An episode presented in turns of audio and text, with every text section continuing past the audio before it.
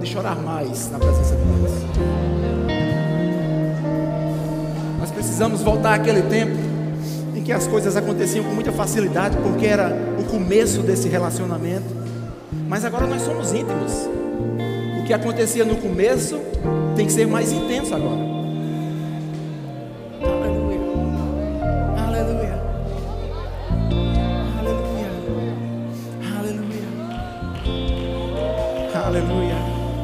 Glória a Deus.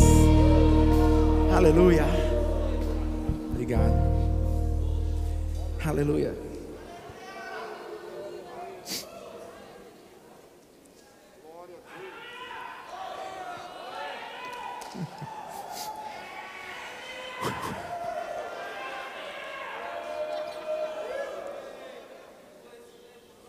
Só um minuto, viu? Tenham calma. Deixa eu me recompor aqui. Glória a Deus. Eita, que coisa boa poder estar reunido, reunido com vocês nessa noite para a gente conversar um pouco sobre a palavra de Deus. Essa palavra que tem nos sustentado, foi ela que nos trouxe até aqui e certamente é ela que vai nos levar ao destino final, que é a eternidade com Deus. Amém? Que coisa boa. Tivemos aí quarta, quinta e sexta dias de céu na terra. Se você teve aqui, certamente você foi alcançado pela unção, por tudo que aconteceu nesse lugar. E era interessante que eram coisas assim tão distintas, mas se tocavam em áreas, tocando em áreas assim importantíssimas da nossa vida. As ministrações dos americanos foram excelentes, excelentes. Mas nós tivemos ministrações excelentes aqui também.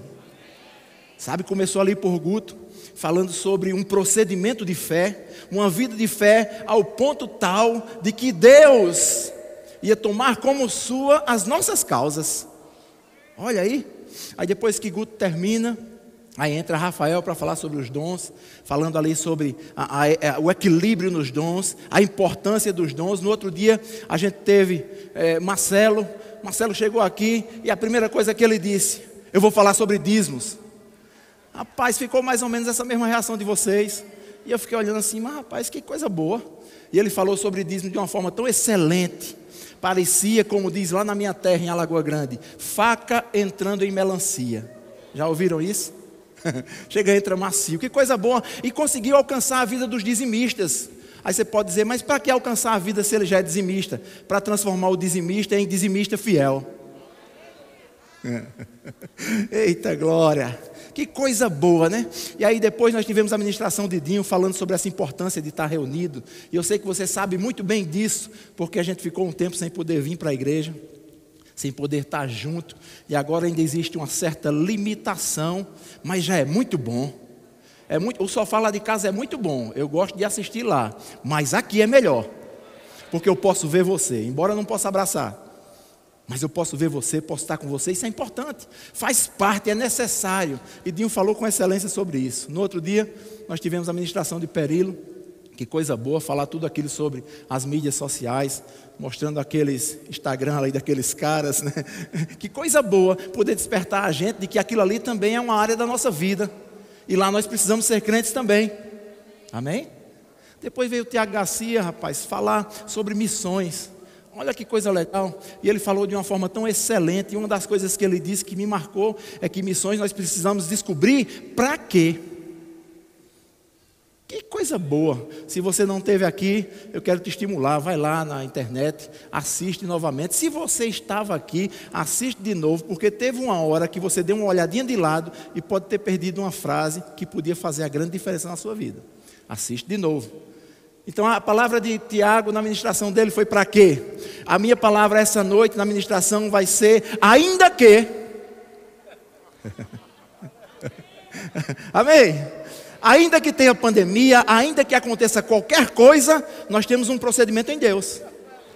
Sabe, esse tempo eu fui muito solicitado para fazer lives. Eu sei que vocês também, né? Muita gente viu, participou, corre, chama, convida. Quando alguém mandava uma mensagem para mim, eu já pensava, lá vem, lá e vem. Era outra live, entendeu? Lá e vem. E a gente ia de novo ali participando de tudo aquilo. Mas a maioria das pessoas que fizeram lives comigo perguntava, a primeira pergunta que fazia era essa: como se comportar diante da pandemia? E eu confesso que quando o primeiro fez essa pergunta, eu fiquei pensando, rapaz, o que é que eu vou dizer?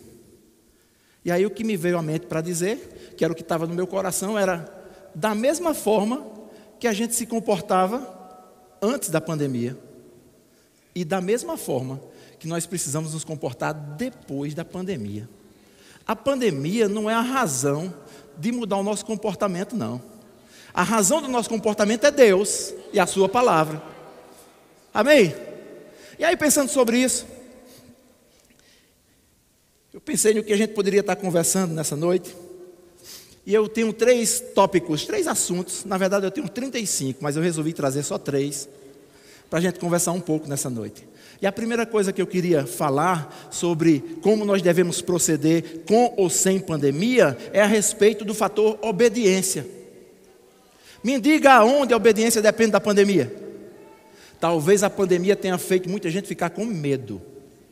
E aí, no medo, você começa a usar as armas que estavam encostadas de forma desesperada. Olha lá a reportagem já morreram não sei quantos. Aí você começa, em mim mesmo não, em mim mesmo. Medo, movido pelo medo.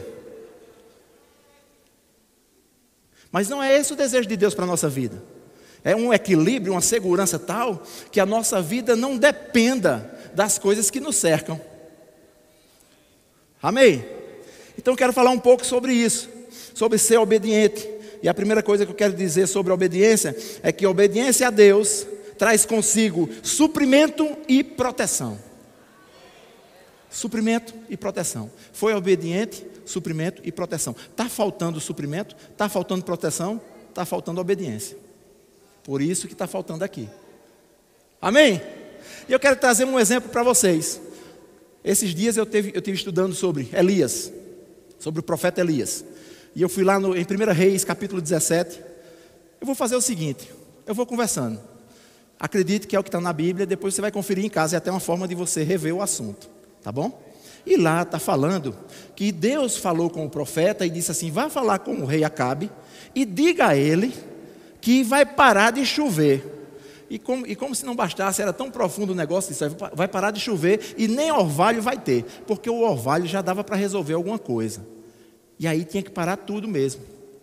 Isso era o resultado, Levítico fala sobre isso. Isso era o resultado da idolatria.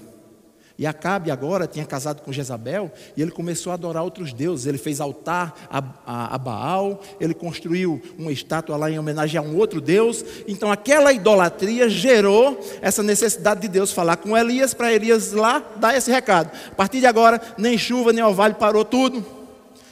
E aí depois Deus fala com Elias. E Elias, como um bom obediente, ouviu o que Deus tinha falado. E Deus disse assim a Elias: Ó, vá, vá se esconder. No capítulo 17, no verso 2, diz assim: Então o Senhor disse a Elias: Vá para o leste e esconda-se junto ao riacho de Querite, que fica a leste do rio Jordão. Beba a água do riacho e coma o que os corvos lhe trouxerem, pois eu dei ordem para que eles levem alimento para você. Você percebeu que nesses dois versículos está falando sobre suprimento e proteção? por causa da obediência. Suprimento e proteção por causa da obediência. O que foi que aconteceu? Isso aí é o que Deus estava dizendo. O que aconteceu? Exatamente o que Deus disse. Ele foi, lá ele tomava água do riacho e lá ele era servido por esses corvos. Manhã e tarde chegava alimento para ele. Olha que coisa boa, tranquilo. Só que tem um detalhe, queridos. Se a chuva parou, não parou só para o rei, não. Chuva quando para, para para todo mundo. Pandemia quando vem, vem para todo mundo. A questão é como se comportar quando a adversidade se levanta. Por que eu estou dizendo isso? Porque teve um dia que estava tudo muito bem lá com Elias e o riacho secou. Acabou a água. E agora, o que fazer? Aí Elias se desesperou. Elias ficou sem saber o que fazer. Não. Elias orou. E Deus falou com Elias novamente. Vamos lá, agora tem outro plano para você. O plano agora é você sair de onde você está. Vá lá para Sarepta. E tem um detalhe: quando você chegar lá, tem uma viúva. Que eu já falei com ela. E ela vai te sustentar de tudo. Proteção e suprimento na obediência. E aí ele sai, vai para lá, chega na cidade, vê uma viúva e ele chega para ela e diz: Eu quero água. Olha que coisa interessante. E aí ela vai buscar água, enquanto ela está indo buscar água, ele diz: Aproveita e faz também para mim pão. Aí o que é a resposta dela? Ela diz assim: Ó, eu garanto que pelo Deus que você serve, que lá em casa o que tem é tão pouco, que eu tinha um plano. O meu plano era fazer um pão, comer junto com meu filho e esperar a morte chegar. Sabe, queridos, a obediência faz mudar planos. Principalmente se o plano for seu. Sabe, nós estamos vivendo um tempo de não querer trazer Deus para os nossos planos, mas é saber de Deus qual é o plano e pular dentro. Amém? E foi isso que aconteceu. Elias disse assim: olha, mas mesmo assim vá lá, faça um pão, faça primeiro o meu, inclusive.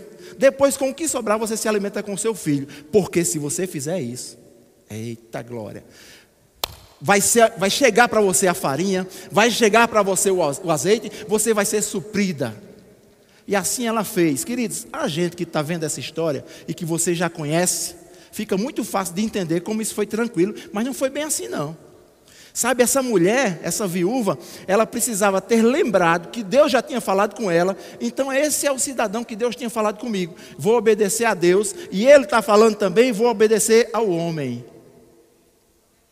Nós servimos numa igreja, nós temos um pastor, nós precisamos obedecer também ao que é falado por ele. Na obediência, temos suprimento e provisão, proteção cuidado de Deus sobre a nossa vida. Amém? Sabe, queridos, esse mesmo homem de Deus, no capítulo seguinte, que é o 18, enfrenta todos os profetas de Baal, bota todo mundo aí, 450, ainda vieram mais 400 outros profetas, e lá eles vão fazer um desafio para ver quem é Deus nesse negócio. Você conhece essa história? Monte Carmelo, estavam lá, e agora preparam aqueles altares, e aí depois o que acontece? Deus vem e faz a festa para o céu. Depois daquilo, aquele homem mata todos os profetas à espada, e depois ele sai dali, mas a mulher, Jezabel, a mulher do, do rei, manda um recado para ele, depois que ela ficou sabendo dessa informação.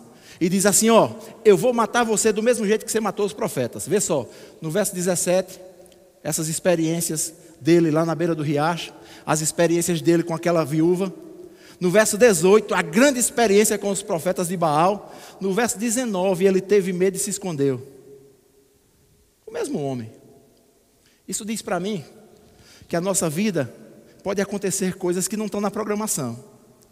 Mas deixa eu te dizer uma coisa: se acontecer na sua vida algo que não está na programação de Deus, tem uma forma de recuperar isso e voltar para o trilho, voltar para o lugar de onde você não deveria ter saído. Quantos conhecem aquele texto de Pedro no barco com os discípulos? E aquela, o mar estava muito feroz. E ele dá uma olhada assim e vê que Jesus vinha, só que ele não sabia que era Jesus, achava que era um fantasma, uma alma. Pequenininho lá em Alagoa Grande, eu tinha medo de alma. Pedro, um homem experiente, com medo de alma. E aí ele conversa com a alma, mas no meio da conversa, a alma se identifica. E ele diz: Se é você mesmo, me chama para eu ir aí. E aí Jesus diz apenas: Vem. Talvez seja apenas por ser uma pequena palavra. Mas um venha de Jesus para a minha vida e para a sua pode mudar todo o sentido da nossa vida. Apenas um venha. Sabe, eu fico pensando como foi a sensação de Pedro. Porque algumas pessoas podem pensar, rapaz, ele deve ter ficado na beira do barco e ficou pensando, rapaz, eu boto meu pé ou não boto. Não, não pode ter acontecido isso. Se tivesse acontecido isso, na hora de botar o pé, ele afundava. Porque estava cheio de dúvidas. No reino de Deus são certezas e não dúvidas. E ele sai daquele barco, pisa na água e começa a andar. Eu fico pensando, que coisa, rapaz. Mas a gente, quando lembra de Pedro, o que é que a gente lembra? O Pedro que afundou. Porque depois de dar alguns passos, ele começa a observar que tinham coisas ao redor acontecendo. As ondas que estavam batendo no barco do começo, estava tudo do mesmo jeito. O vento, tudo do mesmo jeito. E aí, quando ele começa a olhar as coisas ao redor e tira a visão do alvo, ele afunda. Acabou a história aí? Não. A história de Elias acabou ali? Não. Por quê? Porque na hora que isso acontece, Pedro dá um grito, ele clama, e a frase dele é: Jesus, salva-me. Sabe o que, é que a Bíblia diz? Algumas traduções diz imediatamente. Sabe o que é imediatamente? É muito rápido, rapaz. Outra tradução diz assim: prontamente. Sabe o que é prontamente? É como se ele já estivesse esperando só aquele momento. Deixa eu te dizer, Jesus está prontamente esperando por um clamor seu, para que ele possa estender a mão e salvar você. Sabe? Eu fico pensando sobre esse texto e a minha cabeça às vezes dá umas viagens assim. Quem já me conhece de perto sabe disso. E eu fiquei pensando, como foi depois que Jesus pegou na mão de Pedro? Você já pensou sobre isso? Se não pensou, eu vou jogar essa ideia para sua cabeça agora. Está aqui Jesus sobre as águas, está aqui Pedro afundado, e ele pega na mão de Pedro. E como é que eles voltaram para o barco? Jesus arrastando Pedro dentro da água? Acredito que não. Eu acredito que Pedro voltou para o lugar do qual não deveria ter saído. E esse é o projeto de Deus para a nossa vida. Se porventura, no meio do percurso, acontecer alguma coisa diferente, Ele está pronto para imediatamente te trazer de volta para o lugar do qual você não deveria ter saído. Aleluia. Esse é o nosso Deus. A segunda coisa que eu quero falar para vocês, além da obediência, ser útil. Não só nesse tempo, nós precisávamos ser úteis antes da pandemia, durante e depois. Ser útil é ter utilidade. Tem um texto. Hoje eu vou recitar mais do que ler. Se ele colocar ali, vocês acompanham. Tem um texto, Apocalipse capítulo 3. Eu gosto muito desse texto. E esse texto fala, é uma carta feita para a igreja de Laodiceia, não é Laodiceia, mãe de Silvia, era aquela cidade, Laodiceia. E o que acontece? A carta, no finalzinho da carta, diz assim: Eis que estou à porta e bato. Vocês conhecem esse texto? Conhece? Se você ouvir a minha voz e abrir a porta, eu entro. Vou cear com você, vamos ter comunhão.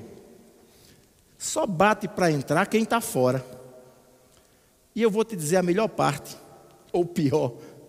Ele estava falando para a igreja.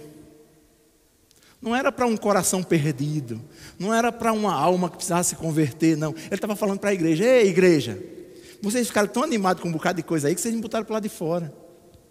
Aí sabe o que é que esse texto diz? Olha que coisa legal.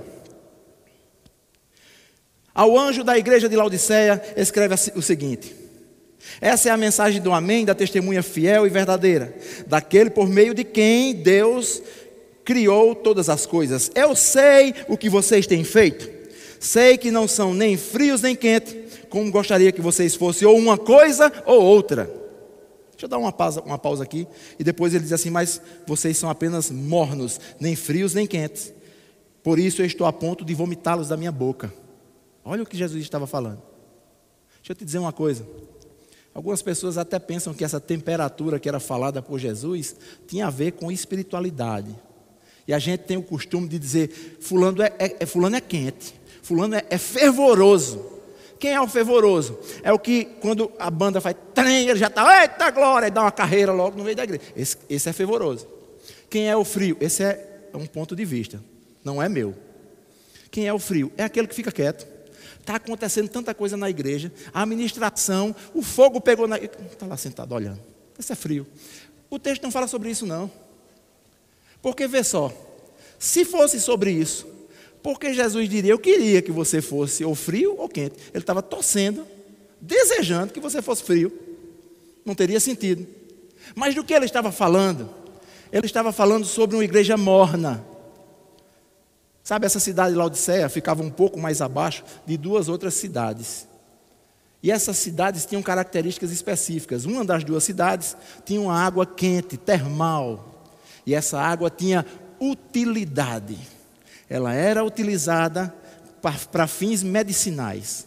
A outra cidade tinha uma água gelada, uma água muito boa para o consumo. Essa era a utilidade dessa outra água. Essa água descia geograficamente e chegava em Laodiceia morna. Era sobre isso que ele estava falando. Porque essa água morna não tinha utilidade. Eu não sei se você já teve a experiência de tentar dar um gole numa água morna. A primeira sensação que vem é de vomitar. Por isso que ele diz: Estou a ponto. Ele não estava querendo dizer assim, eu vou jogar vocês tudo fora. Eu vou descartar vocês. Por quê? Porque ele mesmo disse: aquele que vem a mim, jamais eu o lançarei fora. Mas ele estava falando sobre uma condição de utilidade. E ele está dizendo para mim e para você nessa noite: ei, com pandemia, sem pandemia, depois da pandemia, não sei quando, mas nós precisamos ser úteis. Precisamos ser úteis no reino de Deus. Amém? Glória a Deus, glória a Deus. Sabe uma outra coisa que eu acho bem interessante a gente avaliar para esse tempo? Andar em paz. Porque parece que todas as coisas estão conspirando contra a nossa paz, né? Principalmente se a gente for ver muito televisão. Televisão tem esse auxílio de desesperar as pessoas, né? Tem pessoas da minha família que eu converso com elas, elas estão desesperadas. Mas eu falo desesperado mesmo. Teve uma, uma pessoa da minha família que falou comigo e disse assim: tem como você conseguir o kit dos remédios? Porque se eu pegar, eu já estou com o kit aqui para tomar. Por causa das informações, queridos. Nós vamos ser o resultado das informações que chegam na nossa mente e descem para o nosso coração.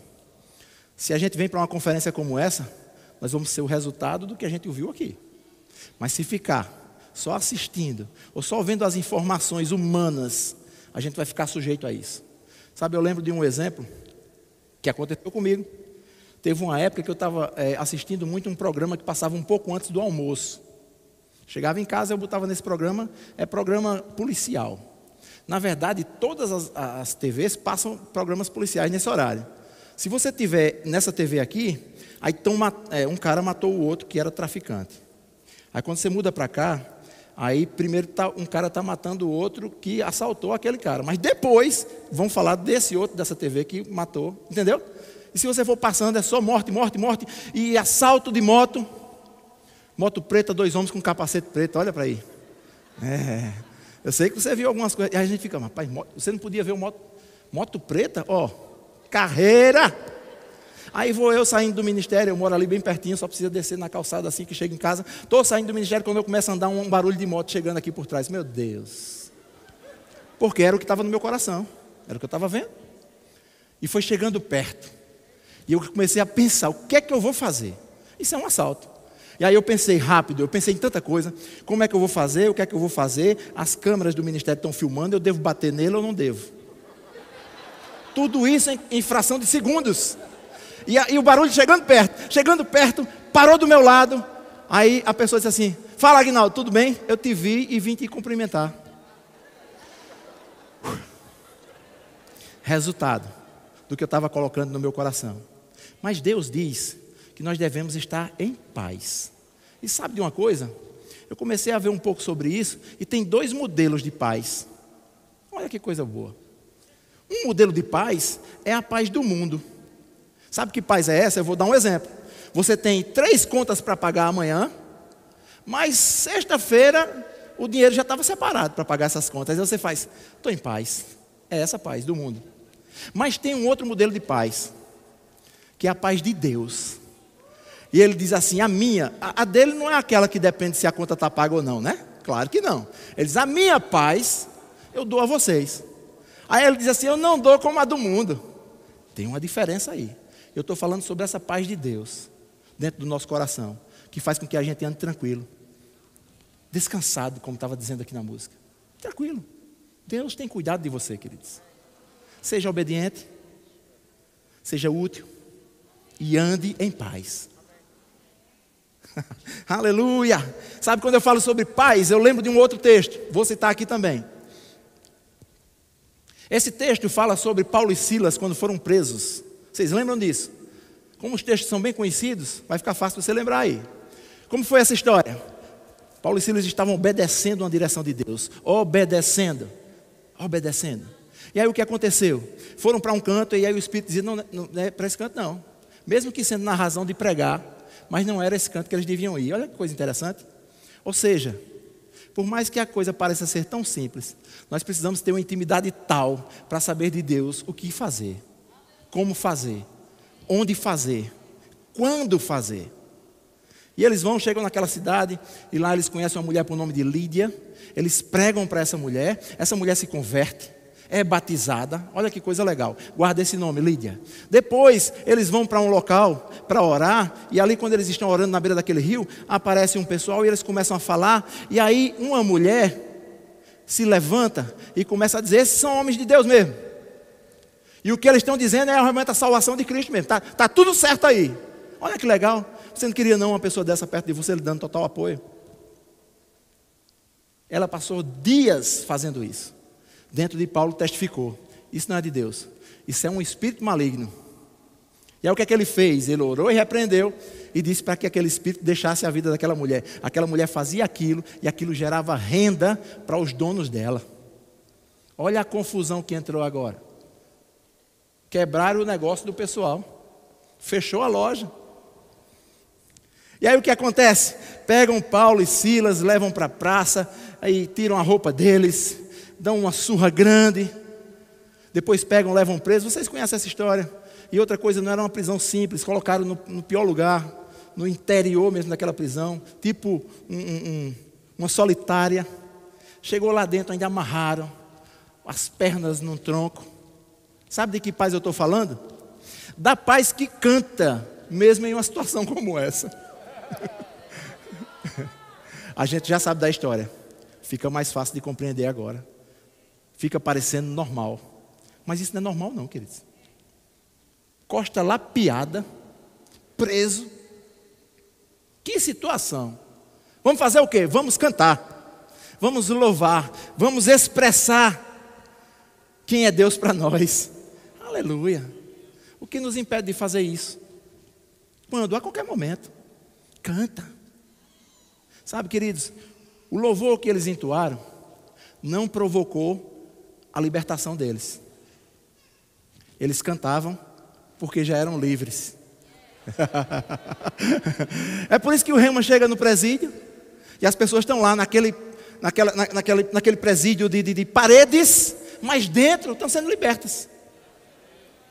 Eu costumo dizer que no presídio, por mais que você vá para um pátio daquele, vê aquele muro grande, com aquelas, aqueles, aquelas cercas e tudo mais, mas se você olhar para cima, está aberto. Para cima tem acesso. Aleluia. Aleluia. É esse o modelo de vida que Deus quer para mim e para você. Andando em paz. Essa paz que não depende das coisas que cercam. Está liso, mas está em paz. Tem muito dinheiro, mas está em paz. Paulo escrevendo aos Filipenses, ele fala muito sobre isso e eu gosto desse texto. Quem já ouviu muitas vezes, vai ouvir de novo. Que coisa boa. E ele diz assim: Eu aprendi o segredo de me sentir contente em qualquer situação, quer tenha ou não tenha. Olha que coisa interessante. Ele disse: Eu aprendi. Se ele aprendeu é porque ele não sabia. Mas ele disse: Eu aprendi. E ele chamou de segredo. Só que agora não é mais segredo. Está na Bíblia e eu estou espalhando para vocês. Aprender a viver bem com Deus, sem a alegria ser roubada, independente das coisas que te cercam. Independente das lapadas nas costas, independente dos pés presos, mas livres por dentro. E quando isso acontece, queridos, é só uma questão de tempo para alguma coisa acontecer e mudar o quadro.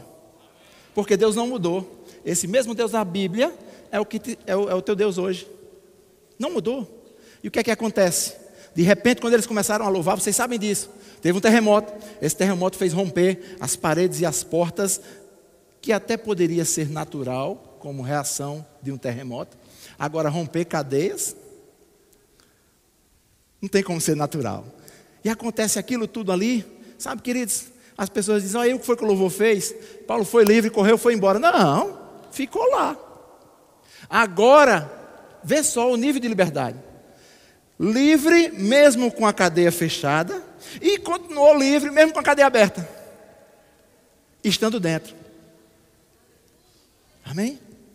Esse é o modelo de, de vida que Deus tem para mim e para você, queridos. Livre em qualquer lugar em qualquer condição. E sabe aquele carcereiro se desespera quando ele vê tudo aquilo, porque ele sabia que se esse povo fugisse, ia ser muito ruim para ele. Ele pega a espada dele, eu vou logo resolver antecipadamente e vou me matar aqui. E aí Paulo disse: "É papos, não, faço não. Não mudou nada. O que caiu foram as paredes, mas a gente está tudo aqui. Agora, sabe o que é interessante? Quando eles começaram a cantar, a Bíblia diz que os outros que foram presos, provavelmente, justamente, não como eles, estavam ouvindo também. E não saiu ninguém. Todo mundo lá. Olha que coisa interessante. O carcereiro pega Paulo, pega Silas, rapaz, vamos lá em casa. Levou para casa, ajeitou lá as feridas, tratou, deu comida, e eles voltaram para o presídio. Voltaram para a cadeia.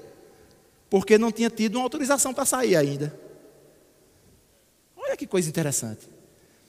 E aí, os homens da lei dizem, ah, pode dizer eles que vai embora, que a gente até descobriu aqui que a gente prendeu e são romanos. Isso aqui vai dar um Paulo é romano, vai dar um problema aqui. E ele, aí Paulo disse, não, a gente vai ficar aqui, eles têm que vir aqui, pedir desculpa pelos que, pelo que eles fizeram e a gente vai embora. Ó, nesse lugar, que era Filipe, eles pregaram para Lídia, pregaram para o carcereiro que se converteu, ele e a família. E quando você vai ler a carta de Paulo aos Filipenses, no capítulo 4, ele está agradecendo por esse povo que começou a formar aquela igreja. E diz: Ó, esse pessoal nada mais é do que os que me sustentam no meu ministério. Olha como a história. Então, talvez eu não sei qual o ponto você está da história, mas esse ponto não é o ponto final, não. Não atrapalha ponto final com vírgula. História continua. Tem mais coisa para acontecer, porque Deus é o mesmo e Ele nos ama e tem o melhor para a nossa vida. Então seja obediente, seja útil e ande em paz, não na paz humana, mas na paz de Deus, que excede todo entendimento. Sabe, esses dias eu estava lembrando, Tiago, de uma música, e obviamente você já sabe, deve ser muito antiga, né? Que aqui no, no culto de, da conferência na sexta-feira, rapaz, as músicas, eu acho que a mais nova devia ter uns 30 anos de idade. Cheiro de naftalina subiu aqui, pessoas espirrando. Brincadeira, brincadeira. Mas que coisa boa, eu gosto disso. Mas eu estava lembrando dessa música e eu fui na internet para pegar a letra da música, porque eu comecei a cantar e eu vi que eu estava cantando umas coisas que eu não sabia exatamente como era. Aí eu digo, eu vou saber, eu vou olhar. Aí eu vou ler para vocês, eu não vou cantar. Eu vou ler para vocês a letra dessa música. Olha como é que ela, que ela fala aqui. Essa paz que eu sinto na minha alma, não é porque tudo vai bem. Essa paz que eu sinto na minha alma é porque eu amo ao meu Senhor. Aleluia. Aí continua e diz assim: Eu não olho para as circunstâncias, eu olho para o seu amor. Depois diz assim: Eu não me guio por vista, eu não sou guiado pelas coisas que estou vendo, eu sou alegre. Depois diz assim: Esse gozo, essa alegria que eu sinto na minha alma, não é porque eu olho ao meu redor essa alegria que eu sinto na minha alma é porque eu amo meu Senhor. Depois ele diz assim: ainda que a terra não floresça e a vida não dê o seu fruto, ainda que os montes se lancem no, no mar e a terra trema, mesmo assim eu hei de confiar. Aleluia. Que letra inspirada. Cantei muitas vezes essa música na bandinha com, com Tadeu, batendo lá no violão, e eu acho que eu nunca prestei tanta atenção e que modelo de paz e que modelo de vida. Por isso que eu disse que quando Tiago estava ministrando, e ele falou que missões é para quê? Eu disse que hoje é ministrar ainda que. Essa, essa música me fez lembrar um texto de Abacuque, no capítulo 3, que diz assim: Ainda que, ainda que a figueira não floresça, não haja frutos na, na, videira, ainda que a colheita da azeitona não dê em nada e os campos fiquem vazios e improdutivos, ainda que os rebanhos morram nos campos e nos currais e eles fiquem vazios, mesmo assim, oh glória, é isso que Deus quer, rapaz, para a gente viver essa vida de, ainda que, mesmo assim, mesmo assim, me alegrarei no Senhor exultarei no Deus da minha salvação. Aleluia! Eu queria recomendar um livro para vocês. Eu tive a oportunidade de ler esse livro na época que fiz a escola de ministros. Depois li mais uma vez, seguindo o plano de Deus para a sua vida.